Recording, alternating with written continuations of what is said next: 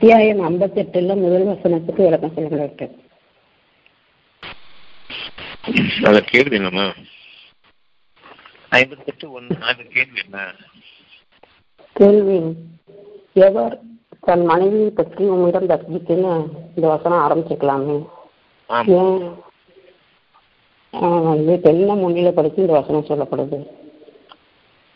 ரெண்டாவது கணவனை பற்றி தர்ஜித்துன்னு வருது. மற்ற எந்த உறவுகளை பற்றியும் இங்க சொல்லப்படல ஏன் ஸ்பெசிஃபிக்கா கணவன்கிற உறவு முறை மட்டும் சொல்லப்படுது ம். சரி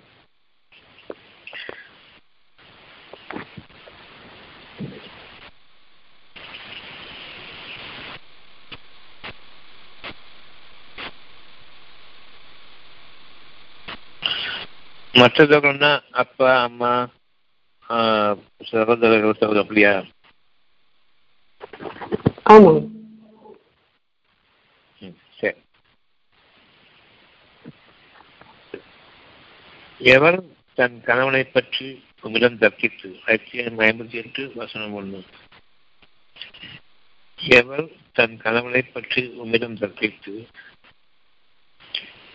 அல்லாவிடமும் முறையிட்டுக் கொண்டாரோ அவருடைய வார்த்தையை நிச்சயமாக அல்லாஹ் செவியேற்றுக் கொண்டான்.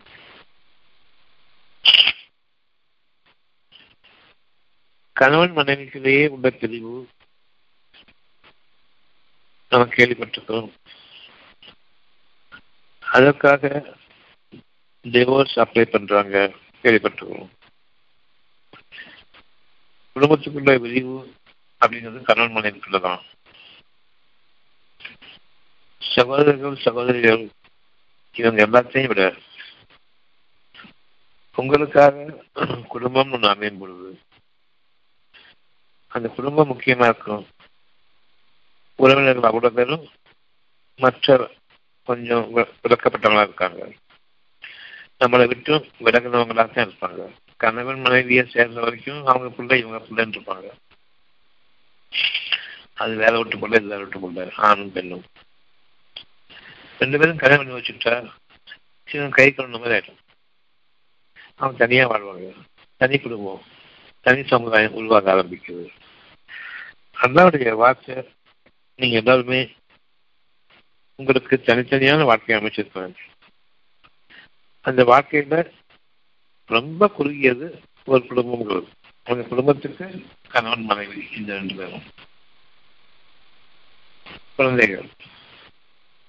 ஒரு குடும்பம் நல்லா இருக்கும் பொழுது மற்றவர்களுக்கும் தனித்தனியான குடும்பம் சகோதரிகளோ சகோதரிகளோ அப்பா அம்மா கூட செஞ்சு தரக்கூடாது ரெண்டு பேரும். அப்படி ஒவ்வொருத்தருக்கும் ஒரு குடும்பம். அந்த குடும்பம் அமைக்கப்படும் பொழுது அந்த குடும்பத்துக்காக நிச்சயமாக அவங்க வாழ்வதற்கு கடமைப்பட்டவங்க ரெண்டு பேருமே சொல்லுவாங்க நான் பிள்ளைக்காக தான் வாழ்றேன்னு சொல்லுவாங்க. அதே மாதிரி கணவன் நான் என் பிள்ளைக்காக தான் வாழ்ந்துட்டுவேன் இதெல்லாம் என்னைக்கும் புரிஞ்சு போயிருப்பேன்னு சொல்லுவாங்க. பிரிவினை விவாக விளக்கு இதற்கான கோர்ட்டு எல்லாமே ஆண் பெண் என்ற தம்பதியர்களுக்காக மட்டும்தான் நம்ம பார்த்துருக்கோம். தவிர நம்ம பார்க்கல. ஒவ்வொருவருக்கும் தனித்தனியான வாழ்க்கை அமைச்சிருக்கும் பொழுது கூட ஆணும் பெண்ணும் சேர்ந்துக்கூடிய வாழ்க்கை அந்த குடும்ப வாழ்க்கை மட்டும்தான்.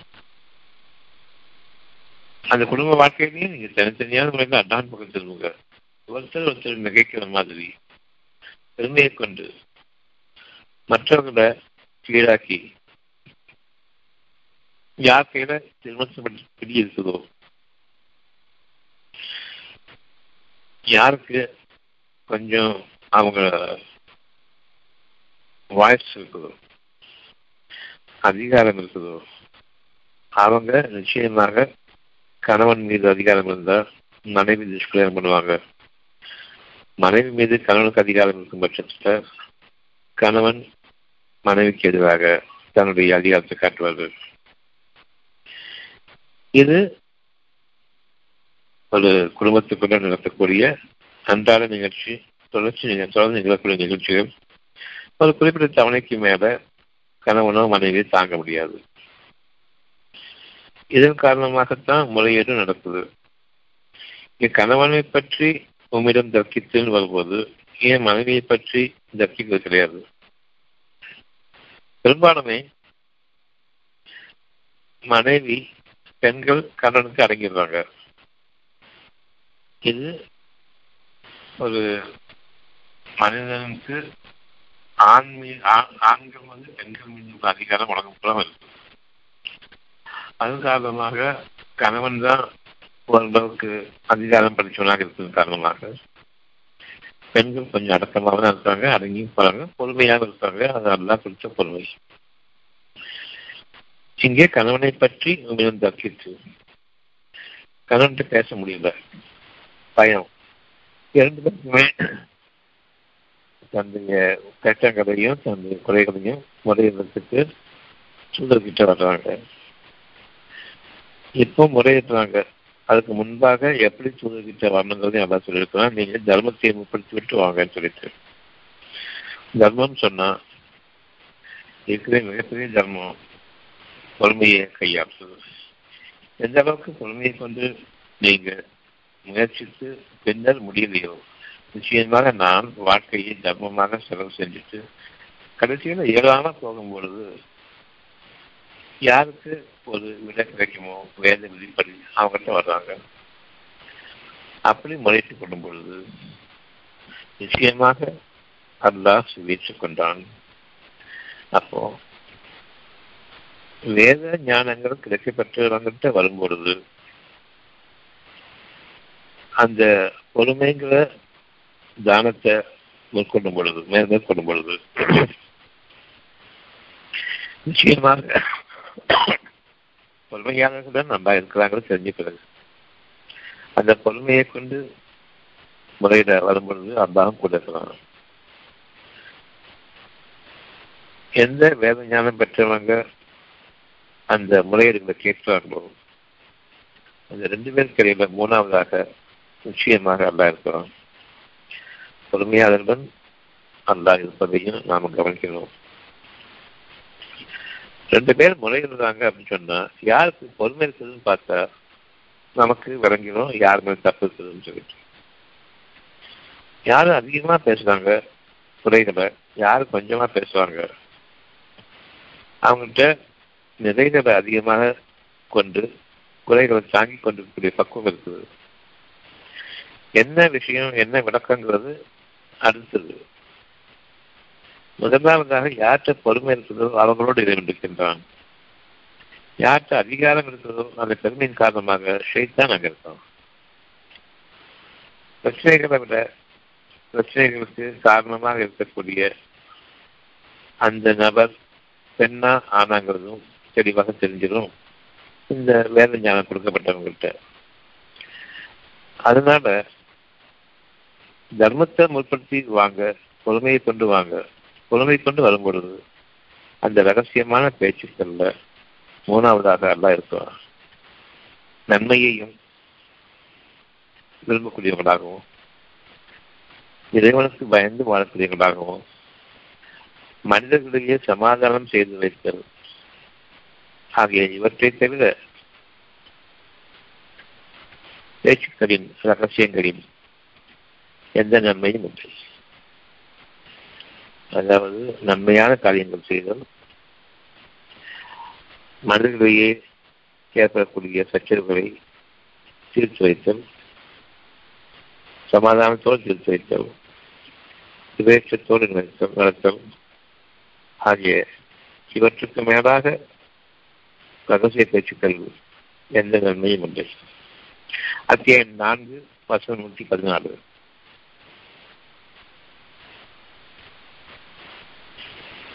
அத்தியாயம் நான்கு வசனம் நூற்றி பதினாலு. சத்தியத்தையும் நன்மையையும் கொண்டு மனிதர்களையே சமாதானம் செய்யும் பேச்சை தவிர அவர்கள் ரகசிய பேச்சுக்களில் பெரும்பாலானவற்றில் எந்த விதமான நன்மையும் இல்லை. ரெண்டு பேரும் முறையீட்டுக்குள் வரும் பொழுது யார்கிட்ட நன்மை விரும்புகிறாங்க யார் இணக்கத்தை விரும்புகிறாங்க அல்லது யார் குறைய பேசுறாங்க? இதையும் கவனிக்க வேண்டியிருக்குது நன்மையை பேசுவாங்க பெரும்பாலும் தொனியை அடக்கி பேசுவாங்க குற்றங்களை அதிகமாக சுமத்த மாட்டாங்க. தன்னுடைய மனத்தாங்களை மட்டும் பேசுவாங்க வச்சுருந்த கொஞ்சம் பொறு பொறுமையாக இருந்தால் நல்லா இருக்குமே கோவப்படாமல் இருந்தால் நல்லா இருக்குமே என்ன கேட்காம குறைகள் அதிகமாக பேச மாட்டாங்க. ரொம்ப பார்த்தாலும் திட்டிட்டே இருக்கான்னு சொல்லுவாங்க. மனசுல அவ்வளவு அழகான சமாதானம் கெட்டு நன்மைகளுக்கெல்லாம் கூடியாக அப்பப்போ சேர்க்கிற சின்ன சின்ன குறைகளை பரிசுப்படுத்தி அதை மூலகாலமாக ஆக்குறதுக்கு உறவுகளும் கூட இருப்பாங்க. எந்த உறவும் நமக்கு கூடாது. அல்லாத உறவையும் வேத ஞானம் பெற்றவங்களாக யார் இருக்காங்களோ அவங்களுடைய உறவையும் வேறு எந்த உறவும் நமக்கு நன்மைகளை கொடுக்காது என்பதையும் அறிஞ்சவங்க தான் கொஞ்சம் வேத ஞானம் நாட்டில் இருக்குதோ அவங்ககிட்ட வர்றாங்க. நிச்சயமாக வேத ஞானங்கிறது மிகப்பெரிய ஞானம் அழகான ஞானங்கள். தீமைகளுக்கெல்லாம் அப்பாற்பட்ட உயர்வானது பிரித்தறியக்கூடிய சக்தி பெற்றதாக இருக்குது. அந்த வேதத்தினுடைய ஞானங்கள். இது பிரித்தறிவிக்கக்கூடிய ஒரு சரி பிரித்தறியக்கூடிய யாருக்கு? நன்மை மட்டுமே வேணும்னு விரும்புகிறாங்களோ அது தனக்கு மட்டும் அப்படிங்கிறது இல்லாம உலக மக்கள் அவ்வளவுக்குமே நன்மைகள் வேண்டும். தன்னுடைய நெருக்கத்திற்கும் பரிச்சயத்திற்கும் உண்டானவர்களுக்கும் நன்மை வேண்டும். அதாவது பொறாமை யாரிடம் இல்லையோ அவர்கள் நன்மை தீமையை பிரிச்சிருக்கூடிய சக்தி பெற்றவர்கள். அதன் காரணமாக அவரிடம் இந்த பொறாமை நீக்கப்பட்டிருக்கின்றது. யாரொருவருக்கும் நன்மை மட்டும்தான் நிகழும் சுற்றியாது தனக்கு பொதுவாக மக்கள் மீது நன்மையை விரும்புகின்றார்களோ நிச்சயமாக அவர்கள் நன்மையையும் தீமைகளையும் திருச்செறியக்கூடிய சக்தியை பெறுவார்கள். தனக்கு மட்டும் நன்மை வேணும் விரும்பும் பொழுது அந்த சக்தியை நிச்சயமாக பெறமாட்டார்கள் தங்களுக்கு மட்டும் நன்மை விரும்பும் பொழுது தீமைகளைத்தான் அவர்கள் விரும்புகின்றார்கள் தவிர நன்மைகள் விரும்பவில்லை. நன்மைகள் என்பது இறைவன் நிகழக்கூடியது. அது எல்லோருக்கும் பரவலானது. தாங்கள் கஞ்சத்தனம் உடையவர்களாக இருக்க மாட்டார்கள். அந்த கஞ்சத்தனத்தின் காரணமாக தீமைகளை இன்னும் அதிகமாக விரும்புவார்கள். எனக்கு எவ்வளவு கொடுக்கப்பட்டாலும் சரி அது செலவாகிவிடும் என்ற பயத்தின் காரணமாக நான் கணக்கு பார்த்து கணக்கு பார்த்து செலவு செய்வதாக இருக்கிறேன் அது குடும்பத்திற்காக. குடும்பத்தினுடைய முதல் கஷ்டமே மன நெருக்கடி. அந்த நெருக்கடிக்கு மனைவியை குற்றம் சொல்வார்கள். அதிகமாக செலவு செய்வேன் சொல்லிட்டு. நிச்சயமாக அதிகமாக செலவு செய்பவர்கள் வீண் வரையும் செய்பவர்கள் ஆண்களாக இருக்கிறார்கள். பெண்கள்கிட்ட கணக்கு கேட்பாங்க. ஆண்கள் கணக்கு தான் செலவு செஞ்சுட்டு இருப்பாங்க பெண்கள் வீட்டுக்காக மட்டும்தான் செலவு செய்வாங்க. ஆண்கள் தங்களுடைய நண்பர்கள் வெளியே போறது. இன்னும் பல விதமான சூழ்நிலைகளில் அவர்கள் செலவை மேற்கொள்வார்கள். இறுதியாக மனைவியை எவ்வளவு கணக்கு இது கணக்கு என்ன அது கணக்குன்னு கேட்கும் பொழுது அந்த மனைவியானவர் எவ்வளவோ கஷ்டத்தோட குடும்பத்தை நடத்திட்டு இருக்கும் பொழுது பிரார்த்தனைகளோட சிறுவன்ட்டு கேட்டுட்டு இருக்கும் பொழுது பெரும்பாலான கணவன்மார்கள் தங்களுடைய பொருள்களை செலவு செய்து கணக்கில்லாமல் இருப்பார்கள் வீட்டுக்கு செலவு செய்யும் பொழுது கஷ்டப்படுவாங்க அதுவும் கொஞ்சம் பன்னெண்டு வந்துச்சுன்னு சொன்னா அதிகமாகவே திட்டுவாங்க அவங்களால் இன்னும் பதில் சொல்ல முடியாது. தீமைகளை கொண்டு வாழ்பவர்கள் தங்களை பாதுகாத்துக் கொள்வதற்காக ஆயிரம் ஆயிரம் காரணங்கள் வச்சிருப்பாங்க. நன்மையோடு வாழ்ந்துருவாங்க அந்த காரணங்கள் எல்லாம் தெரியாது. வெள்ளியா தான் இருப்பாங்க. அவங்க பதில் சொல்லவும் முடியாது. இதுக்கெல்லாம் பதில் சொல்லவும் தெரியாது. பதில் சொல்ல அவசியமும் இல்லை. அவங்க மறைடுவதும் தான் இது என்ன மட்டும்தான். பொறுமையை அதன் காரணமாக இதை நாம் தரலாம் பெண்களுக்கு நியாயத்தையும் நன்மையையும் அதிகமாக அவர்கள் விரும்புவார்கள். காரணம் அவர்கள் ஆண்களுக்கு குறைவாக மதிக்கப்படுகின்றார்கள் உலக அளவில். வேறு வழியும் கிடையாது என்ற அந்த சூழ்நிலையில் அவர்கள் வாழும் பொழுது அவர்களுக்கு அந்த நேரத்தில் மன அமைதியையும் ஆதரவையும் கொடுப்பவன் இதன் ஒருவனை தவிர இல்லை. பெரும்பாலான அந்த மனைவார்கள் பொறுமையை கடைபிடிப்பது இறைவனுடைய ஆறுகளை கொண்டு மட்டும்தான். அதற்காக அவர்களுக்கு கொஞ்சம் பிரித்து அறியக்கூடிய அழகான ஞானங்களையும் கற்பிக்கின்றான். அவங்களுக்கே ஒரு முடியாம ஆகும் பொழுது நிச்சயமாக யாற்றம் முறையிறதும் தெரியாம அவர்களை தூதங்களுடைய அளவில் இறைவன் பயன்படுத்துகின்றான். பொறுமையை கொண்டு வெகுகாலம் அவர் வாழ்ந்து இது மேலும் முடியவில்லை என்று ஆகும் பொழுது ஒரு சமாதானத்திற்காக மன அமைதிக்காகத்தான் வருகின்றார்கள் தேவை. எங்களை பிரிச்சுள்வதற்காக நீங்கள் உதவி செய்யுங்கள் என்று ஒருபோதும் யாரும் வேத ஞானம் பெற்றவர்களிடம் வரமாட்டார்கள். நீங்க என்ன முடிவு செய்றீங்களோ அதை செய்யுங்கன்னு சொல்லுவாங்க தவிர இப்ப அந்த முடிவு வேத ஞானம் கிடைக்கப்பட்டு வரும்பொழுது அத்தியாயம் நான்கு வருஷம் பதினாலு நூற்றி பதினாலு அத்தியாயம் நான்கு வருஷம் நூற்றி பதினாலு சத்தியத்தையும் இறைவன்றின் கிடைக்கக்கூடிய சத்தியம் புது தெரியக்கூடிய ஞானம். நன்மையிலும் பிறருக்கு நன்மையை அவர்கள் நாடக்கூடியவர்களாக இருப்பார்கள் சுயநலம் இல்லாதவர்களாக இருப்பார்கள். இந்த இரண்டையும் வேத ஞானம் கிடைக்கப்பட்டவர்கள் நிச்சயமாக கொண்டிருப்பார்கள். மனிதர்களிடையே சமாதானம் செய்யும் பேச்சை தவிர பிரிச்சுடக்கூடிய பேச்சு அங்கு இருக்காது. சகோதரர்களுக்கு இடையேயும் இருக்காது. இங்க கணவன் மனைவி அப்படின்னு சொல்லப்படக்கூடிய காரணம் அதுக்கு நெருக்கமான ஒரு உறவு எந்த குடும்பத்திலையும் கிடையாது. அதுக்கு அப்பால் இதை விட நெருக்கமானது இதற்கு அப்பால் கணவன் மனைவி என்ற இந்த உறவுகளுக்கு அப்பால் கிடையாது. யார் கணவன் மனைவி ஆகிய இந்த இரு நபர்களில் உண்மையை மேற்கொண்டாலும் நிச்சயமாக ஒருவர் மற்றவர் மீது அழகான நன்மைகளை புரிவிப்பதாக இருக்கின்றார் தன் குடும்ப நலனுக்காகவும் இறைவனுடைய திருப்திக்காகவும் அவனுடைய பொருத்தத்திற்காகவும் தங்கள் கணவன் மனைவி என்ற இந்த இரண்டு உறவுகளுக்குள் நன்மையை கைக்கொள்வார்கள் நிச்சயமாக விட்டுக் கொடுக்கும் தன்மையை படைத்தவர்கள். நிச்சயமாக பொறுமை மேற்கொள்வார்கள் சண்டை சச்சரவு இல்லை என்பது மிக அழகான இதனுடைய பாக்கியங்கள் என்று உள்ளதால் இந்த கணவன் மனைவி உறவை யார் நிலைப்படுத்திக் கொள்கின்றார்களோ நிச்சயமாக அவர்கள் மனித சமுதாயத்தில் ஒரு மதிப்பிற்குரியும் மரியாதைக்குரியும் கணித்திற்குரியமான அங்கச்சனைகளாக இருப்பார்கள். அவர்கள் மற்றவர்களால் கணிக்கப்படுவார்கள். ரகசிய பேச்சுக்கள் எதுவாக இருந்தாலும் சரி இந்த மூன்றின் அடிப்படையில் இருக்க வேண்டும். பிரித்து அறியக்கூடிய தன்மைகள் பெற்றிருக்க வேண்டும். அது சத்தியம். வேதம். ஃபுர்கான் இந்த பிரித்தறியக்கூடிய வேதம் யாருக்கு என்றால் யார் சந்தனம் மட்டுமே கொண்டு வாழாமல் சமூக நலம் கொண்டு வாழ்கின்றார்களோ அந்த சமூக நலத்தில் குடும்ப நலம் அடிப்படை. அதை கொண்டு யார் வாழ்கின்றார்களோ வெற்றி கொடுப்பார்களோ பொறுமையை நிறுத்துவார்களோ நிச்சயமாக அவர்கள் இருவருக்குமே இறைவன் பகவானாக இருக்கின்றார் அவர்கள் தங்களுடைய ரகசிய பேச்சுக்களில் இறைவனை அழைக்கின்றார்கள்.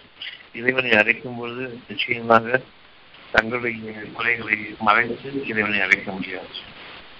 இறைவன் யாவற்றையும் அறிந்தவன் செவியேற்பவன் நன்கு அறிந்தவன். ஆக இறைவன்கிட்ட யார் முறையிடுறார்களோ அந்த பொறுமையை கொண்டு இறைவன் அவர்களை வழிநடத்தி தன்பால் அவர்களை இருக்கின்றான் அவர்களுடைய ஒவ்வொரு குறையையும் அவன் நிவர்த்தி செய்து மனதிற்கு அமைந்திருக்கின்றான். மீண்டும் சுமூகமான உறவு ஒரு ஆறு அடைகின்றார்கள். இவ்விதமாக கணவனும் தன்னுடைய அதிகார துஷ்பிரயோகத்தை விட்டு இறைவனுக்கு பயந்தவனாக இருப்பான் என்றால் அவர்களுக்குள் அதிகமாக பொறுமை கொண்டவர்கள் மனிதன்மார்களாக இருப்பதன் காரணமாக நிச்சயமாக இவர்களுடைய வாழ்க்கையை இறைவன் சீராக்கி வைப்பான். பெருமை கொண்ட மக்கள் தங்களுக்கு என்று பணம் என்ற ஒன்று இருப்பதன் காரணமாக மட்டுமே. அல்லது யார் கையில் திருமணத்தில் பிரிவிப்பது ஆணோ பெண்ணோ அதுவும் பணத்தின் அடிப்படையில் தான் அந்த அதிகாரம். கணவன் ஏழையாக இருக்கலாம் மனைவி பெரும் பணக்காரையாக இருக்கலாம். அந்த பணத்தின் காரணமாகவே அவர்கள் பிரிந்து விடுவார்கள் எனக்கு அடங்க மாட்டேங்கிறார்கள் நான் அவரிடம் உயர்ந்தவன் என்று அந்த எண்ணமும் இருக்கின்றது. எப்பொழுதுமே இந்த பணத்தின் அதிகாரம் யாருக்கு இருந்தாலும் சரி அவர்கள் தங்களுடைய அதிகாரத்தை நிச்சயமாக காட்டுவார்கள். ஆனால் அந்த பணம் என்ற ஒன்று அது ஒரு போதையானது அது ஒரு மாயை. அது ஒரு சோதனைக்காகத்தான் உங்களுக்கு அதிகமாக்கியும் கொடுக்கப்படுகின்றது சுருக்கப்பட்டும் கொடுக்கப்படுகின்றது. இதனை நாம் அறிந்தவர்களாக இருந்தால் நிச்சயமாக இறைவன் நம்முடைய காரியங்களில் நமக்கு துணையாக இருப்பான். நம்முடைய உயர்வுக்கு நமக்கு துணையாக இருப்பான்.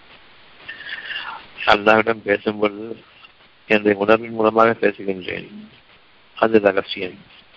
அப்படி உணர்வின் மூலமாக நான் பேசும் பொழுது என்னுடைய கேடுகளையும் நிச்சயமாக நான் அறிவேன். ஆக அதை மறைப்பதற்கு வழி இல்லை. என் இறைவனை என்னை மன்னிப்பாயாக. ஒன்றமே நன்மைகள் இருக்கின்றன. என்னுடைய உணர்வுகள் அவ்வளவும் ரகசியமாக ஒன்றுமே திரும்புகின்றன. நீ அந்த ரகசியத்தை அறிந்தவனாக இருக்கின்றாய். எனக்கு என்னுடைய பாவங்கள் மன்னிக்கப்படட்டும். இத்தோடு தன்னுடைய கணவனை பற்றியும் அவர்கள் சொல்வார்கள் அவர்களுக்கும் அவருடைய பாவம் மன்னிக்கப்படட்டும். எங்களுடைய சுமூகமான உணர்வு ஏற்படுத்துவதாக என்று நாம் கேட்பதாக இருந்தால் நிச்சயமாக இறைவன் அவருடைய ரகசிய பயிற்சிகளை நன்கறிந்தவராக இருக்கின்றார். ரகசியம்தான் இறைவனுக்குரியது. அவன் கற்பால் ரகசிய பயிற்சிகள் அதனை அறிபவன் எவனும் கிடையாது. ஆக உங்களுடைய இறைவன் நீங்கள் இருவரும் விரும்பினால் நிச்சயமாக உங்களுக்கு மிக சுமூகமான உலகம் ஏற்படுத்துவேன் என்று அறிவிக்கின்றான் அத்தியாயம் நான்கு வருஷம் முப்பத்தி அஞ்சு. கணவன் மனைவியிற்கிடையே பிரிவினை ஏற்பட்டுவிடும் என்று நீங்கள் அஞ்சினால் இருவருக்கும் மத்தியஸ்தமாக இருப்பவர்கள் இரண்டு தரப்பிலிருந்தும் பாகுபாடு பாராமல் அவர்களுக்குள் இருக்கக்கூடிய நன்மை தீமைகளை பிரித்து அவர்களுக்கு அறிவித்து ஒற்றுமையினுடைய மேன்மையையும் அறிவித்து இறைவனுக்கு பொருத்தமாக வாழ்ந்தால் விட இந்த உலக வாழ்க்கையில் எந்த புண்ணியம் இல்லை என்பதையும் அறிவித்து யாருடைய மனதில் குறைகள் இருக்கின்றன என்பதை மட்டும் அவரவர் பார்க்கட்டும். அப்படி என்னுடைய குறைகள் என்ன என்று நான் பார்க்கும் பொழுது என்னுடைய உணர்வுக்கு என் இறைவன் மட்டும்தான் பதிலளிப்பான். அந்த குறைகளை நீக்கிக் கொள் இறைவனே. இந்த குறைகளை மற்றவர்களுக்கும் நீக்கிக் கொடு. ஏனென்றால் நீங்கள் அனைவரும் ஒருவர் மற்றவரில் உண்டவர்தான். யார் பிறர் மீது குறை கூறினாலும் சரி அந்த குறைகளுக்கு தாங்களே உரியவர்கள். அந்த குறைகளில் தாங்கள் மிகைத்தவர்களாக இருக்கின்றோம். தங்களுடைய அந்த குறைகள் தான் மற்றவர்களிடமும் குறையை பார்க்க செய்கின்றது. தங்களிடம் நிறை இருக்குமானால் மற்றவரிடமும் அந்த நிறையை மட்டும் பார்ப்போம். இதற்கு நன்மை தீமைகளை பிரித்தறியக்கூடிய அந்த சக்தி தேவை. இதுதான் வேதம். நன்மை தீமைகளை யார் பிரித்தறிவார்கள்? யார் அதனால் முயற்சிக்கின்றார்களோ அவர்கள் பிரித்தறிவார்கள். யாருக்கு இந்த முயற்சி அதிகமாக இருக்கும்? நன்மைகளை யார் விரும்புகின்றார்களோ சமுதாயத்தில் அவர்களுக்கு அந்த பாங்கு பிரித்தறியக்கூடிய அந்த மனப்பக்குவம் ஆற்றல் அவர்களுக்கு இருக்கும். நன்மையை மற்றவர்களுக்கும் சேர்த்து விரும்பினால் தவிர நான் எந்த நன்மையும் பிரித்தறிந்து நன்மையின் பதிவு செல்ல முடியாது. எனக்கு மட்டும் என்று இருக்கும் பொழுது மிகவும் குறையுள்ளவன். என்னை தவிர கிடையாது. எனக்கு இருக்கிற குறைகளுக்கு எவரையும் குறை சொல்ல முடியாது. இந்த சத்தியத்தை உணர்ந்தவர்களாக நாம் இருப்போமேயானால் நம்முடைய பாவங்களுக்கு மன்னிப்பு சேரும் பொழுது பிறருடைய பாவங்களும் இதில் அடங்கியிருக்கின்றது. இதே பாவங்கள் மற்றவர்களுக்கும் இருக்கிறது என்பதை முழுமையாக அறிய வேண்டும். அதே போன்று யார் மற்றவர்களை குறை பார்க்கின்றார்களோ அந்த குறைகளை பார்க்கும் பொழுது தன்னுடைய குறைகளைத்தான் அவர்களும் தேடுகின்றார்கள். தங்களிடம் இருக்கக்கூடிய குறைகளைத்தான் தேடுகின்றார்கள். அவ்விதமாக தாங்கள் தங்களுடைய குறைகளை அறிய முடியாத போது இறைவன் உங்களுக்கு முன்பாக கொண்டு வருகின்றான். குறையுள்ள மனிதர்கள் வெளிப்படையாக அந்த உணர்ச்சிகளில் வரும் பொழுது நீங்கள் அவர்களுக்கு எதிராக உங்களுடைய எண்ணங்களை கொண்டு வரும் பொழுதும் நீங்கள் அவர்கள் உள்ளவர்கள் தான் என்பதை அறிய வேண்டும். அவர்கள் மீது கோபப்படும் பொழுது உங்களுடைய குறைகள் நிறைவாக்கப்பட வேண்டும். அந்த மனிதர்களுடைய குறைகள் உங்களுக்கு முன்பாக உங்களுக்கு நெருக்கமாக உறவுகளாக அமைந்திருக்கும் பொழுது அந்த குறைகளுக்காக உங்கள் மனம் துன்பப்பட்டு துன்பப்படுமானால் கஷ்டத்திற்கு உள்ளாக்கப்படுமானால் நிச்சயமாக அந்த குறைகளுக்கு நீங்களும் முடியவர்கள் எங்கள் பாவங்களை மன்னிப்பாயாக. ஒருவர் மற்றவரை பற்றி குறை சொல்லும் பொழுது அவர்கள் அறிய வேண்டும் அந்த குறைகள் தங்களுக்கும் இருக்கின்றன என்பதை. அது இல்லை என்றால் நிச்சயமாக அவர்கள் உங்களை நெருங்க முடியாது. சைத்தான் நம்மை நெருங்கக்கூடாது என்று கூறுவோம். நிறுத்தப்பட்ட சைத்தான் விட்டம் என்னை காப்பாற்று. நான் சைத்தானாக இருந்தால் என்னை கூட்டாளியாக அவன் வருவான். அல்லாஹ் கூறுவது என்னவென்றால் யாரொருவர் அருளை கொண்டு வாழவில்லையோ அவர்களோடு சைத்தான் இருக்கின்றான். அருள் என்பது இரக்கமும் கருணையும் கொண்டு மற்ற மனிதரிடம் பழகுவது அருளாகும். இது இறைவனிடமிருந்து கிடைக்கக்கூடிய மிகப்பெரிய ஒரு பாக்கியமாகவும் அருள் கொடையாகவும் இருக்கின்றது. யாரிடம் அருள் இருக்கின்றதோ அந்த அருளை அவன் இன்னும் அதிகரிக்கின்றான். இரக்கமும் பணிவும் கருணையும் அருளுக்குரிய. இந்த அருளை அவன் அதிகரிக்கின்றான்.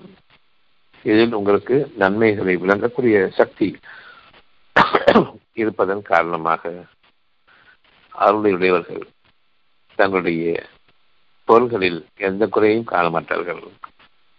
அந்த பொருள்களிலிருந்து எந்த கேடுகளையும் அவர்கள் அனுபவிக்க மாட்டார்கள். அந்த பொருள்களில் இருக்கக்கூடிய குறைகள் நீக்கப்பட்டு அதில் இருக்கக்கூடிய நன்மைகள் பெரிதும். அதனுடைய உயிரோட்டத்தை இறைவன் உங்களுக்காக அளிக்கின்றான். இறந்தவற்றிலிருந்து உயிர் உள்ளதை கொண்டு வருவான் அவன்தான். தீமைகளை நீக்கி அந்த இடத்தில் நன்மைகளை பெருக்குவோனும் அவன்தான். சிந்தித்து உணர்வோருக்கு எந்த முறையிலும் தேவையில்லை. இறைவனோடு அவர்கள் தங்களுடைய உணர்வு மூலமாக தொடர்பை ஏற்படுத்திக் கொள்ளும் பொழுது நிச்சயமாக அவர்களுக்கு பிரித்தாடக்கூடிய அந்த அழகை அழகமிக்க வாழ்க்கையை புனிதமான வாழ்க்கையை அவர்களுக்காக இறைவன் அருள்கின்றான்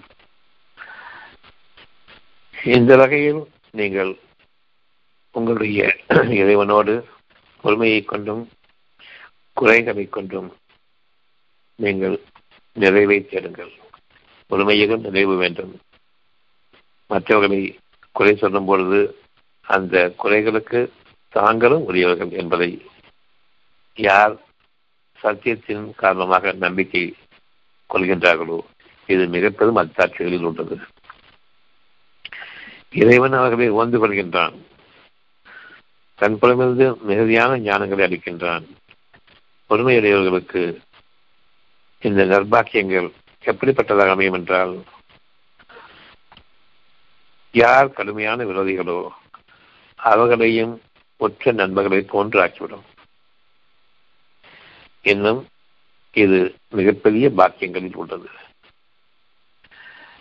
அந்த பாக்கியம் நமக்கும் மற்றவர்களுக்கும் இடையே இருக்கக்கூடிய விரோத மனப்பான்மையை நீக்கிவிடும். மனிதர்களிடையே சமாதானம் எனக்குள் ஏற்படுத்தும். ஒருத்தர் மிக கெட்ட மனிதர்னு ஒரு தான் பேசுது. அவர்களை வாழ வைத்துக் கொண்டிருப்பதற்கான காரணம் அந்த கெட்டவற்றிலும் நன்மைகள் சில இருக்கின்றது என்பதை இறைவன் அறிகின்றான். நீங்கள் உங்களுடைய இறைவனிடம் கேளுங்கள். என் இறைவனை ஞானங்கள் எனக்கு கொடு என்று கேளுங்கள். இவ்வளவு தீமைகள் செய்யக்கூடிய மனிதனை நீ வாழ வைக்கின்றாய் என்றால் காரணம் இல்லாமல் இல்லை. நான் அவர்களை எதிர்த்து விடக்கூடிய அளவுக்கு என்னுடைய கோபம் இருக்கக்கூடாது. அவர்களை அடித்துவிடக்கூடிய அளவுக்கு என்னுடைய கோபம் இருக்கக்கூடாது.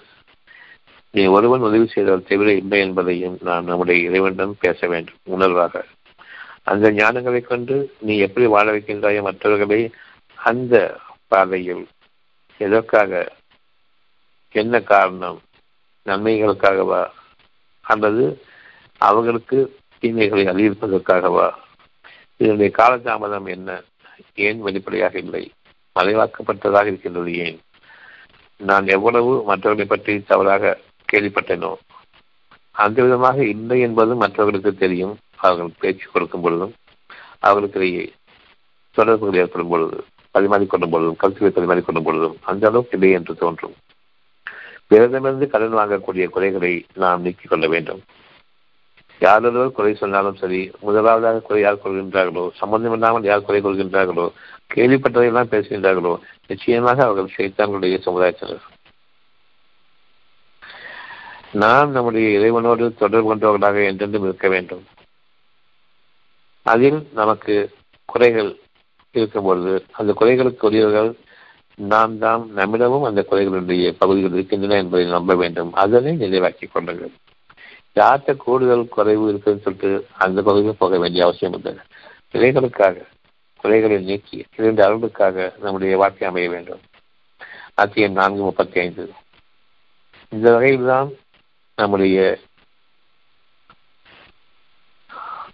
பேச்சுவார்த்தைகளும் சமரசம் செய்யக்கூடிய முயற்சிகளும் அமைய வேண்டுமே தவிர மற்ற எந்த வகையும் அமையக்கூடாது. முதல் குற்றவாளியாக நானே இருக்கின்றேன் என்பதையும் நான் அறிய வேண்டும். அவ்விருவருடைய பிரிவு பிரிவினை ஏற்பட்டுவிடும் என்று நீங்கள் அஞ்சினால் நாலு முப்பத்தஞ்சு அத்தியாயம் நான்கு வருஷம் முப்பத்தி அஞ்சு கணவனின் உறவினர்களிலிருந்து ஒருவரையும் மனைவியின் உறவினர்களிலிருந்து ஒருவரையும் மத்தியமாக நடப்பவர்களை சமூகத்திற்குரியவர்களாக ஆக்கிக் கொண்டனர். அவ்விருவரும் சமாதானத்தை விரும்பினார். அல்லாஹ் அவ்விருவருடைய ஒற்றுமை ஏற்படும்படி செய்து விடுவான். இங்கே அவ்விருவரிடமும் வந்து கணவன் மனைவிக்கிடையே இந்த யார் சமாதானம் செய்கிறாங்களோ அவ்விருவரும் விரும்பினார் உண்மையை கொண்டு விரும்பினார். நான் பெரிய ஊருக்கு பெரிய மனுஷன். என்கிட்ட அவங்க தீர்ப்புக்காக வந்திருக்காங்க. இன்னும் நான் செய்யறதுதான் தீர்ப்பு என்று பெருமை கொண்டிருக்கிறாங்களே பெரிய மனுஷங்கன்னு உலகத்தில் அந்த ஏரியாவில். அவங்களும் ஏற்றுக்கொள்ளக்கூடாது. யார் அடக்கமானவர்களாக இருக்கின்றார்களோ யார் பிரித்தறியக்கூடிய தன்மையை கொண்டிருக்கின்றார்களோ யாரிடம் இதனுடைய அருள் இருக்கின்றதோ அவர்களை நாடு நிச்சயமாக கணவனிலிருந்து வரக்கூடிய அந்த மத்தியஸ்தரும் மனைவி தரப்பிலிருந்து வரக்கூடிய அந்த மத்தியஸ்தரும் உண்மையை கொண்டு விரும்பினார். ஒரு பக்கம் சாராமல் இருந்தார். மனைவி பக்கம் வரவங்க நான் மனைவி பக்கம் தான் பேச வேண்டிக்காம கண்ணன் பக்கம் இருக்கிற நான் கண்ணன் சார்பாக தான் பேச நிற்காம இந்த இப்படி இரண்டு வேறுபட்ட இரண்டு மக்கள் வேறுபட்ட சூழ்நிலையை நினைக்கின்றார்கள். ஒரு சமத்திற்காக நிச்சயமாக அவர்கள் பிளவுபட்டவர்களே. சத்தியத்தை கொண்டு யார் நெருங்குகின்றார்களோ. தன்மை தீமைகளை பிரித்திருக்கிற சக்தி இருந்து யார் மீது தீமை இருந்தாலும் அது தங்களுக்கு நெருங்கிய உறவினராக இருந்த போதிலும் அதற்கு நெருங்கிய உறவினருக்கு பாதிப்பு ஏற்படுத்தக்கூடியதாக இருந்த போதிலும் சத்தியத்தை உண்மையை யார் பேசுவார்களோ நிச்சயமாக அவர்களை நேசிக்கின்றான் நீங்கள் உண்மையையே பேசுங்கள். இதனுடைய வாக்கு. ஆக மத்தியசம் செய்யும் பொழுது நாம் பிரிவினை ஏற்படுத்திவிடாமல் ஒற்றுமையை நாட வேண்டும். விதமாக ஒற்றுமையை நாம் நாடும் பொழுது நம்முடைய இறைவனுடைய வாக்கு அந்த சத்தியமாக நிறைவேறுகிறது. அவன் உங்களுக்கு சமாதானத்தை மேற்கொண்டு மேற்கொள்வான். மத்தியஸ்தர்கள் நாம் பார்க்கும் பொழுது நியாயமானவர்களாக பார்க்க வேண்டும். ஒரு சார்புடையவர்களாக இருக்கக்கூடாது. அந்த இருவருமே சமாதானத்தை இருந்தால் அவர்களுடைய மத்தியஸ்தான் நிச்சயமாக பலனிக்கும் அந்த அழகான வழிகளை ஏற்படுத்துவான் அவர்கள் தங்களுக்கிடையே பிரிவை நிச்சயமாக அடைய மாட்டார்கள். எந்த கேள்விகளின் காரணமாக பிரிவு ஏற்பட்டதோ அந்த பிரிவை நீக்கி இதுவரையில் இல்லாத ஒற்றுமையோடும் உணர்வோடும் அழகான தம்பதியர்களாக இன்னும் வாழ்நாள் முழுமைக்கும் வாழ வைப்பான். அவர்களும் மற்ற மக்களுக்கு மத்தியஸ்தர்களாக இருப்பார்கள். அந்த அளவுக்கு அவர்களை நிறைவேற்றுவான் ஆக அந்த கணவனின் உறவினர்களிலிருந்து ஒருவரையும் மனைவியின் உறவினர்களிலிருந்து ஒருவரையும் மத்தியஸ்தர்களாக ஏற்படுத்துங்கள். அந்த இரண்டு பேரும் மத்தியஸ்தர்களாக வரக்கூடிய இருவரும் சமாதானத்தை விரும்பினார் நிச்சயமாக அந்த அவர்களுக்கு நன்றறிவை கொடுத்து நல்ல ஞானங்களை கொடுத்து அவ்விருவருடைய ஒற்றுமை ஏற்படும் செய்து விடுவான். நிச்சயமாக அந்த அறிபவன் உணர்கிறவன். உணர்வை கொண்டு நீங்கள் வாழும் பொழுது கேடுகள் நீக்கப்பட்டிருக்கின்றது. உணர்ச்சிகளை கொண்டு வாழும் பொழுது கோபமும் ஆச்சரியமும் இருக்கும் பொழுது சைத்தானோடு நாம் இருக்கின்றோம். அங்கு இறைவனுக்கு வேலையில்லை. கவலையோடு நாம் இருக்கும் பொழுது சைத்தானோடு இருக்கின்றோம். நிச்சயமாக அண்ணாவுடைய வாக்கு உண்மையானது. அந்த அறிபவன் உணர்வோடு இருப்பீர்கள் நிச்சயமாக அதை உணர்வோனும் இருக்கின்றான். அந்த உணர்வு உங்களுக்கு நன்மை தீமைகளுக்கு பிரித்தறியக்கூடிய அந்த அழகை கொண்டிருக்கின்றோம். நிச்சயமாக பிரித்தறியக்கூடிய அறிவு யாரும் இருக்கின்றதோ அவர்கள் அழகான நன்மைகளை கிடைக்கப்பட்டவர்களாக ஆகின்றார்கள். அவர்களுடைய வாழ்க்கையில் அவர்களுக்கும் சரி அவர்களுடைய சமுதாயத்தில் அவர்களோடு வாழக்கூடிய மற்ற மனிதர்களுக்கும் சரி நிச்சயமாக அழகான சமுதாயத்தினராக தனித்தனியான வாழ்க்கையை கொண்டவர்களாக தனித்தனி தன்மையுடன் பதிலளிப்பவர்களாக அவ்வளவு சிறப்பான அந்த வாழ்க்கையில் நிச்சயமாக இதை வாழ வைப்பான். அத்தியாயம் ஐம்பத்தி எட்டு ஒன்று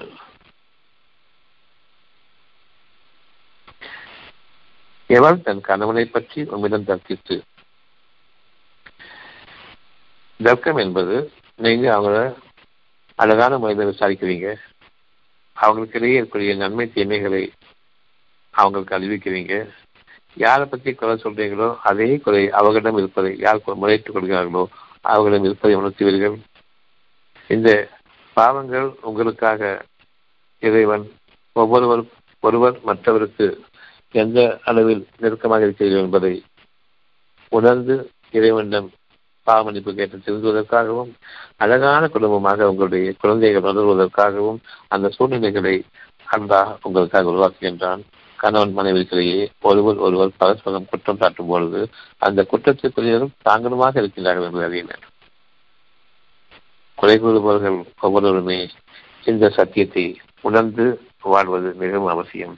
யார்கிட்ட குறை இல்லை அந்த குறைகளை கொண்டுதான் நீங்க மற்ற பேர் பார்க்குறீங்கிறதையும் நிச்சயமாக அவர்கள் உணர வேண்டும். அந்த உணர்வில் அவர்களுடைய வாழ்க்கையை இறைவன் அழகான வாழ்க்கையாக அமைப்பான். அதை நீக்கி வாழ வைப்பான். அத்தியாயம் இருபத்தி நான்கு வசனம் பதினொன்று. அத்தியாயம் இருபத்தி நான்கு வசனம் பதினொன்று.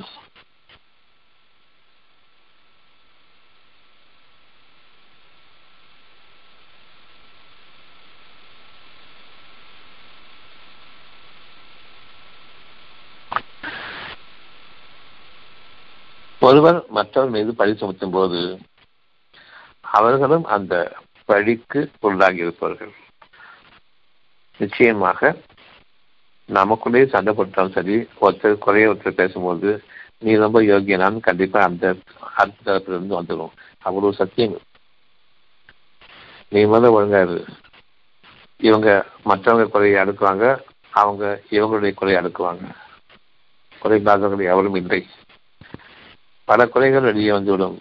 காரணம் பொறுமையோடு இறைவன் அவர்களுக்கு வழிநடத்தினான் அந்த குறைகளை அந்தந்த சமயங்களில் மறக்களித்தான் இங்கே வந்து அதிகார அதிகாரத்தின் காரணமாக விஸ்வத்தின் காரணமாக ஏதாவது ஒரு பாயிண்ட்ல நாம அதிகமாக நாம மற்ற குறை சொல்லும் பொழுது நிச்சயமாக அவர்களும் நம்மை பற்றிய குறைகளை கூறுவார்கள். நீ யோகியனான அடுத்த கேள்வி வந்துடும் அவ்வளவுதான். அவ்வளவு குறைகளுக்கு நீ உதயம் தானே நீ பேசலாமான்னு அர்த்தம் அதுக்கு அத்தியாயம் இருபத்தி நான்கு பதினொன்று. எவர்கள் பழி சுமத்தினார்களோ நிச்சயமாக அவர்களும் உங்களில் ஒரு கூட்டத்தினது ஆனால் பழி சொல்லாமல் இருப்பது உங்களுக்கு தீங்கு என்று எண்ண வேண்டாம். உங்களுக்கு நன்றி. பழி சுமத்தினாதான் அவங்க தெரிஞ்சுவாங்க. அது எப்படி சுமத்தாமல் இருக்கிறது? அப்ப யாரையும் குறை சொல்லக்கூடாதான்னு கேட்டாங்க சொன்னான் உங்களுடைய குறைகள் அதில் அடங்கியிருக்கின்றன என்பதை நீங்கள் அறியவில்லையா? இது சொல்லக்கூடாதுன்னு தெரியலையா வெளியில சண்டை போட்டால் ரெண்டு பேரும் கலைஞர் தானே வெளியே தெரிய வந்தா. அப்ப ரெண்டு பேருமே குறை இருக்கிறது வந்து ஊருந்தான் அறியும் தானே என் குடும்பம் தான் ஆயிரம் இருக்கு பையன் வெளியே சொல்லிட்டு இருக்கீங்க. ஆயிரம் இருக்குது எல்லாம் சொல்லுவாங்க. அவங்களுக்குள்ளேயும் அந்த அழகான பேச்சு இருக்குது. ஆனா வீட்டுல அவங்க எப்படி நடத்துவாங்க சொன்னா இதே குறிப்பில் தான் அவங்களும் வாழ்வாங்க. முடிஞ்ச வரைக்கும் வெளியே தான் பாதுகாத்துக்கிடுவாங்க நிச்சயமாக பழி சொல்லாமல் இருப்பது உங்களுக்கு நன்மையாகும். ஒவ்வொரு மனிதனுக்கும் அவன் சம்பாதித்த பாவம் நிச்சயமாக இருக்கின்றது. மேலும் அவர்களில் குறை கூறுவதில் பெரும் பங்கு எடுத்துக்கொண்டவனுக்கு கடினமான வேதனை ஒன்று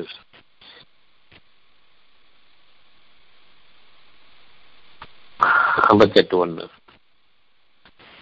எவர் தன் கணவனை பற்றி உம்மிடம் தக்கிட்டார்கள் தக்கிக்கிறாரோ அதிகமாக குறை சொல்லிட்டு இருக்காங்களோ அதிகமாக பங்கெடுத்துக்கிறாங்களோ? குறைகள் அடி வீசுவதில்லை நிச்சயமாக அவருடைய பாவம் அவர்களுக்கு இருக்கின்றது.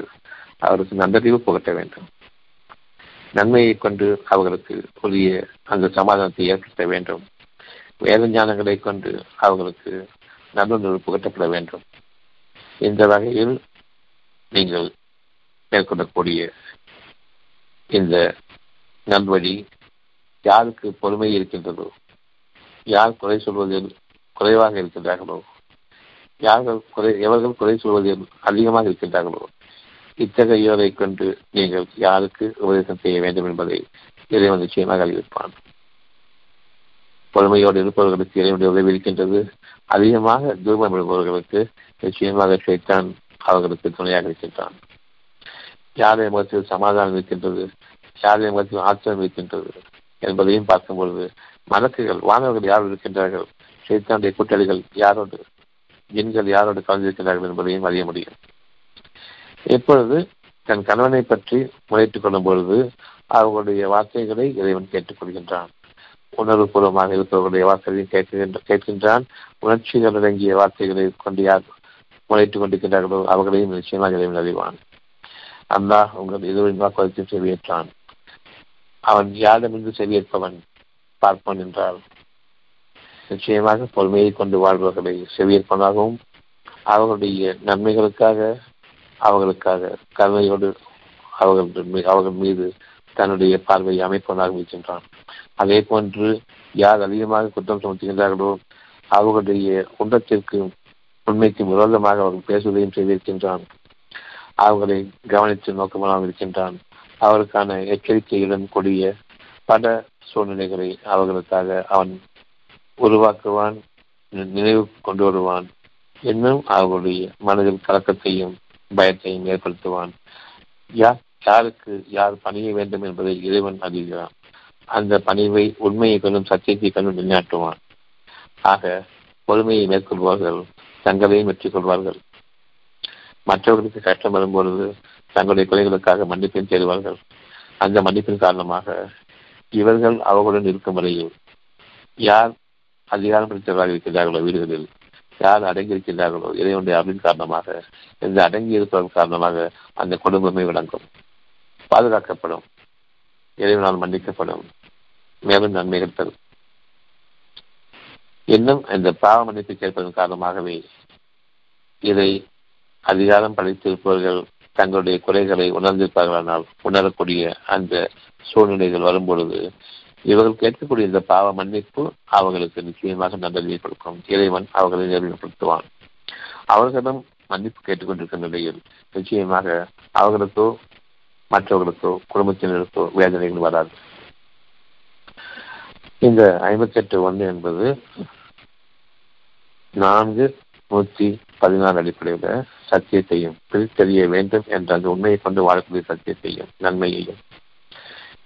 மனிதர்களிடையே சமாதானத்தை ஏற்படுத்தக்கூடிய ஒற்றுமையோடு வாழக்கூடிய இறைவனுக்காக பொருந்திக் கொள்ளக்கூடிய வாழ்க்கையில் வாழ்வது பெரும் நன்மைகளை நமக்கு பெற்றுத்தரும் நம் குடும்பத்தினருக்கும் பெற்றுத்தரும் என்ற அந்த உண்மையை கொண்டும் யார் வாழ்கின்றார்களோ அவர்களுக்கு இறைவன் செவியற்பவனாகவும் இரு தரப்பினரையும் கனிவோடு பார்ப்பவனாக இருக்கின்றான். யார் தீமைகளை மட்டும் மற்றவர்கள் மீது கொலை கொண்டிருக்கின்றார்களோ அவர்களை நிச்சயமாக பிரித்துவிடுகின்றான். அவர்கள் இருவரையும் தனித்தனியாக பிரித்து அவர்கள் குறைகளை ஒருவர் ஒருவர் குறைகளை மற்றும் மறக்கச் செய்து அவ்விருவருக்கும் புதிய வாழ்க்கையை அழகான வாழ்க்கையை ஏற்படுத்துவதற்கு இறைவன் யாவற்றையும் நன்கின்றதாக இருக்கின்றான். ஆகவே சண்டை சச்சரவோடு வாழ்வதை தவிர்த்து ஒற்றுமையோடு வாழ அவர்களுக்கு நாட்டம் இல்லை என்றால் அவர்கள் பிரிந்துடுவது குறித்து அவர்கள் மீது குற்றமில்லை. அவர்கள் மீது குற்றமில்லை. தங்களுக்குள் ஒரு சுமூகமான உறவை ஏற்படுத்திக் கொள்வது அவர்களுக்கு நியாயமான முறையில் விட்டுக் கொடுத்து அவர்களுக்கு உரியதை அவர்களுக்காக வாழ்வாதாரங்களாக அமைத்துக் கொடுத்து யார் விலகுகின்றார்களோ அந்த மனிதரையும் யார் பொறுமையோடும் கொடுத்ததை ஏற்றுக்கொண்டு இனியும் மனத்தாங்கல் இல்லாமல் இறைவனுக்காக அமைதி நடத்துகிறார்களோ அவ்விருவரையும் காப்பாற்ற இறைவன் தகுதி படைத்தவன். அத்தியாயம் ஐம்பத்தி எட்டு இரண்டு. இந்த ஐம்பத்தி எட்டு ஒன்று தான் கேட்டீங்க இல்லையா? இப்ப என்ன விளக்கம் தேவைப்படுது பத்திரியா பெண்களுக்கு முக்கியத்துவம் கொடுத்து இந்த வசனம் ஆரம்பிக்கப்படுது நம்ம எடுத்துக்கலாமா? பொறுமையுடையவங்களுக்கு முக்கியத்துவம் கொடுத்து இந்த வருஷம் ம். ஆண்களும் இப்ப இருபத்தி நான்கு வருஷம் பதினொன்று பார்த்தீங்கன்னு சொன்னா இருபத்தி நான்கு வருஷம் பதினொன்று அங்க ஆண்களும் பெண்களும் இரண்டு பேரையும் சேர்த்து அப்ப சொல்றது பெண்களும் எவர்கள் பழி சுமத்தினார்களோ நிச்சயமாக அவர்கள் உட்பட்டு உங்களை சொல்லும்போது ஆணும் பெண்ணும் கலந்துதான். இருபத்தி நாலு பன்னெண்டு. நம்பிக்கைப்பட்ட ஆண்களும் நம்பிக்கைப்பட்ட பெண்களுமாகி நீங்கள். இதனை கேள்வியுற்ற போது தங்களை பற்றி ஒவ்வொருவரும் ஆணோ பெண்ணோ நடனம் கொண்டு இது பகிரங்கமான வீண் படி என்று புரியிருக்க வேண்டாமா நன்றா தெரிஞ்சிருந்து கூட. சரியாமா அப்போ இது வந்து ஒரு ஒரு உதாரணத்துக்கு சொல்லப்பட்டது. பெண்கள் பெருமளவு பொறுமையாக இருக்கிறாங்க வேற வழி இல்லாம. சரிதானே? அந்த பொறுமையே அவங்களுக்கு நன்மையாக மாறும். இது மறைமுகமாக இறைவன் அவர்கள் கற்பிக்கக்கூடிய ஒரு பாக்கியம். அதே போன்று அறியாமல் இருக்கக்கூடிய ஆண்கள் தாங்கள் பலம் படைத்தவர்கள் என்று எண்ணுகின்றார்களே அந்த ஆண்கள். அவர்களுக்கும் அவர்கள் அறியாதவருக்கும் பெண்களுக்கு பொறுமையை இறைவன் கொடுத்ததன் காரணமாக அவர்களுக்கும் அந்த நன்மை கொண்டு ஆனால் பிரிச்சறியக்கூடிய தன்மை இருந்தால் தவிர அந்த நன்மையும் நிலையாக செலுத்தக்கூடிய வகையில் அமையாது. காரணம் நன்மை தீமையை பிரித்தறியக்கூடிய மக்கள் மற்றவர்களுக்காக மன்னிப்பு நிச்சயமாக கேட்பார்கள் ஏனென்றால் யார் மீது குறை தன்னுடைய மனம் கொள்கின்றதோ அந்த குறைகள் தங்களுடைய மனதில் இருப்பதை அவர்கள் நிச்சயமாக விரும்புவார்கள். நிச்சயமாக அவர்கள் அதை கணிக்க முடியும். அதனை வெறுப்பா வெறுப்பார்கள். அந்த வெறுப்பின் காரணமாகவே தாங்கள் திருந்துவார்கள். மற்றவர்களுக்காகவும் பாவனைத்து செல்வார்கள் தங்களுடைய குறைகளை வைத்துக் கொண்டு மற்றவர்களை குறை கொள்வது என்பது நன்மையானதல்ல. ஆக ரெண்டு பேருக்கும் பொதுவானதான் அதான் சொன்னேன். யாருக்கு திருமணம் பற்றிய பிடி இருக்கின்றதோ அவர்கள் கொஞ்சம் அடக்கமாக இருக்கும். இது பெண்களுக்கு மட்டும் இல்லை ஆண்களுக்கு உரியதுதான் பெண்கள் பெரும்பாலும் இறைவனால் பொறுமையை கொடுக்கப்பட்டவராக இருக்கின்றார்கள். அதன் காரணமாக ஒரு அழகான ஒரு வாழ்க்கை அவங்களுக்கு நிச்சயமாக அமைக்கும் பெரும்பாலும் பணங்கள் அதிகாரங்களை படி ஆண்கள் குடும்ப அங்கத்தினர்கள் குழந்தைகள் எல்லாமே பெண்கள் பிரிவில் இருக்கிறாங்க. எப்ப வந்து ஆணுக்கும் பெண்ணுக்கும் இடையே பிரிவு ஏற்படுதோ பெரும்பாலும் குழந்தைகள் பெண்கள் பக்கம் தாய் பக்கம் திரும்பிடும் அவங்க நடுக்க நிற்கதியா நிற்பாங்க. எனக்கு குழந்தை வேணுமேங்கிறதுக்காக வேண்டி அவருக்கு பொறுமையை அம்மா கொடுக்குறான். எனக்கு துணை வேணுமேங்கிறதுக்காக வேண்டி பெண்களுக்கு அட பொறுமை இது எல்லாமே அவனுடைய அனுகிரகத்தை கொண்டும் கருணையை கொண்டும் அருளை கொண்டுமே தான் ஒருத்தர் குடும்பம் நடந்துச்சுக்க தேவையில்லை நிச்சயமாக அவங்க குடும்பம் நடத்திட்டு இல்லை அது மட்டும் நாம இறைவனுக்கு நன்றி கொண்டு நினைவு கொண்டா இன்னும் ஏராளமான நன்மை வந்து நாம் கிடைக்கப்பட முடியும்.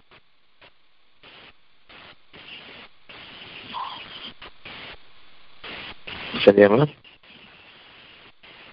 ஆ சரிங்க டாக்டர். இதுல வேற என்ன கேள்வி இருக்கு? இல்லை வேற கேள்வி இல்லை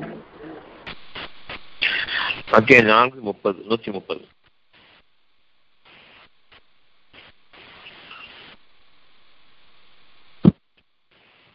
அவர்கள் இருவரும் தெரிந்து விட்டார்கள்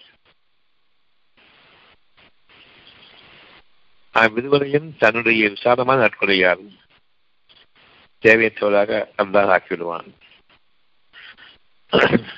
இது வந்து பெரும்பாலும் டைவர்ஸ் ஆயிட்டா நமக்கு நன்மையை தருவான் அப்படின்னு நினைப்பு வந்துடும் இன்பை. அவ்விருவரும் தங்களுடைய கேடுகளை விட்டும் பிரிந்து விட்டார். அவர்கள் இருவரும் தங்களுடைய கேடுகளை விட்டும் பிரிந்து விட்டார். நிச்சயமாக தன் விசாலமான ஆட்கொலையால் அல்லாஹ் தேவையற்றவராக பாவ மன்னிப்பு கேட்டுக் கொண்டிருக்கும் நிலையில் நிச்சயமாக அவர்கள் அல்லாஹ் மன்னிக்கின்றான். ரொம்ப லேசான வாழ்க்கை இது. யார்கிட்ட குறைகள் பார்க்குறீங்களோ அந்த குறைகள் உங்களிடம் இருக்கிறது. அவ்வளவுதான். உங்கள் பாவங்களுக்காக மன்னித்து எடுங்கள் அந்த குறைகளை நீங்கள் பார்க்கும் பொழுது உங்கள் பாவங்களுக்காக மன்னித்து தருகின்றீர்கள் நீங்கள் அறியாத அந்த குறைகள் உங்களிடம் கருவாக இருக்கின்றது. அல்லது வளர்ச்சி பெற்றவற்ற நிலையில் நீங்கள் அவற்றை அலட்சியப்படுத்தியவர்களாக இருந்தீர்கள். இப்பொழுது உங்கள் கண் முன்பாக நீங்கள் பார்க்கின்றீர்கள். இது குறைகள் என்று தெரிகின்றது. இது கேடுகள் என்று மற்றவர்களை பற்றி கூறும் பொழுது அந்த கேடுகள் உங்களிடம் இருக்கின்றன என்பது நிச்சயமாக நீங்களும் அவர்கள் உள்ளவர்கள் தான். மத்திய இருபத்தி நாலு பதினொன்று சொல்றது அவர்கள் படித்து முடித்தார்களோ அவர்களும் அவர்கள் உள்ளவர்கள் தான். அந்த குணங்களை கொண்டவர்கள் தான். யார் தங்களுடைய குணங்களை விட்டு விலை கெட்ட குணங்களை விட்டு விலை கொள்கின்றார்களோ அல்லது உறவு முறையிலும் பிரிந்து விட்டார்களோ? பின்னர் அவர்களை பற்றி எந்த மனத்தாங்களும் கொண்டிடாமல் கொண்டிடாமல் இருக்கின்றார்களோ? அவர்களை தன்னுடைய விசாலமான அற்புதையினால் அல்லாஹ் அழகான வாழ்க்கையில் அமைப்பான். பிரிந்து விட்ட போதிலும் கூட உங்களுக்கிடையில் நீங்கள் உபகாரம் செய்து கொள்ளுங்கள். அந்த குறைகள் நீக்கப்பட்டுவிட்டது காரணமாக. குறைகளோடு இருக்கும் பொழுது ஒழிஞ்சது அப்படின்னு சொல்லிட்டு இருப்போம். குறைகள் நீக்கப்பட்ட நிலையில் அவர்களுக்கு நன்மை ஏதாவது செய்ய வேண்டுமே என்று விரும்புவீர்கள். அந்த விருப்பம் போதுமானது. அவ்விதமாகவே அவர்களும் விரும்பார்களானால் நிச்சயமாக மீண்டும் உங்களுடைய சமாதானத்திற்கும் உறவு முறைகளுக்கும் இறைவன் வழியை சொல்லுவான் மூன்று மாத காலத்தவணைகள் இருக்கின்றன புரிந்துவிட்டார். அந்த மூன்று மாத காலத்தவணையில் அந்த பிரிவும் நீங்கள் உங்களுடைய குறைகளுக்காக மன்னித்திருங்கள் நிச்சயமாக அவர்களுக்காக மன்னித்திருங்கள் அவர்களுக்கு நன்மையான உபகாரங்களை செய்யுங்கள். இதன் காரணமாக மீண்டும் உங்களுடைய பிரிவு ஏற்பட்டுவிட்டாலும் சரி நீங்கள் இணைந்து வாழ்வதற்கு அடுத்த திருமணம் உங்களுக்கு இடையே காத்திருக்கிறது. விவசாயத்தான் முடிஞ்சிச்சுன்னு அர்த்தம் கிடையாது. நீங்க பாவனை செல்லும் பொழுது அங்கும் உங்களுக்காக அழகான மனநிலை ஏற்படும். உங்களை தவிர அவர்கள் எவரையும் ஏற்றுக்கொள்ள மாட்டார்கள். நீங்களும் அவர்களை தவிர உங்களுக்கு இணையான அழகான தோழமையை கொண்டிருக்கிற ஒரு மனைவியாக வேறு எவரையும் கருத மாற்றீர்கள் உங்களுக்கு இடையே பிணைப்பு ஏற்படுத்துவான். அடுத்த திருமணம் இதை விட அழகானதாக இருக்கும். அது நிரந்தரமானதாக இருக்கும்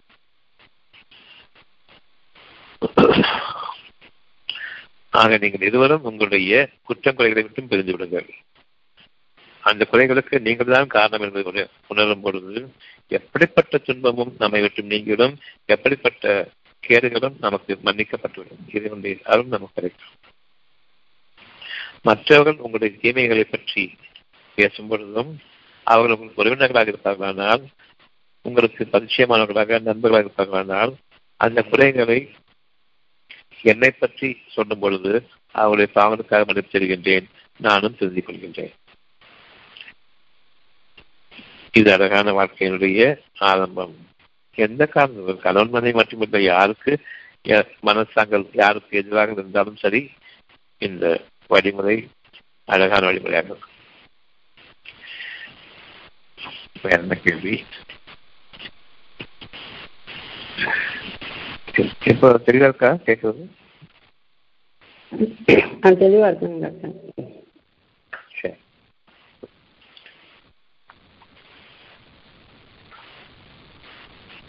இன்ஷா அல்லா நாளைக்கு பார்ப்போம்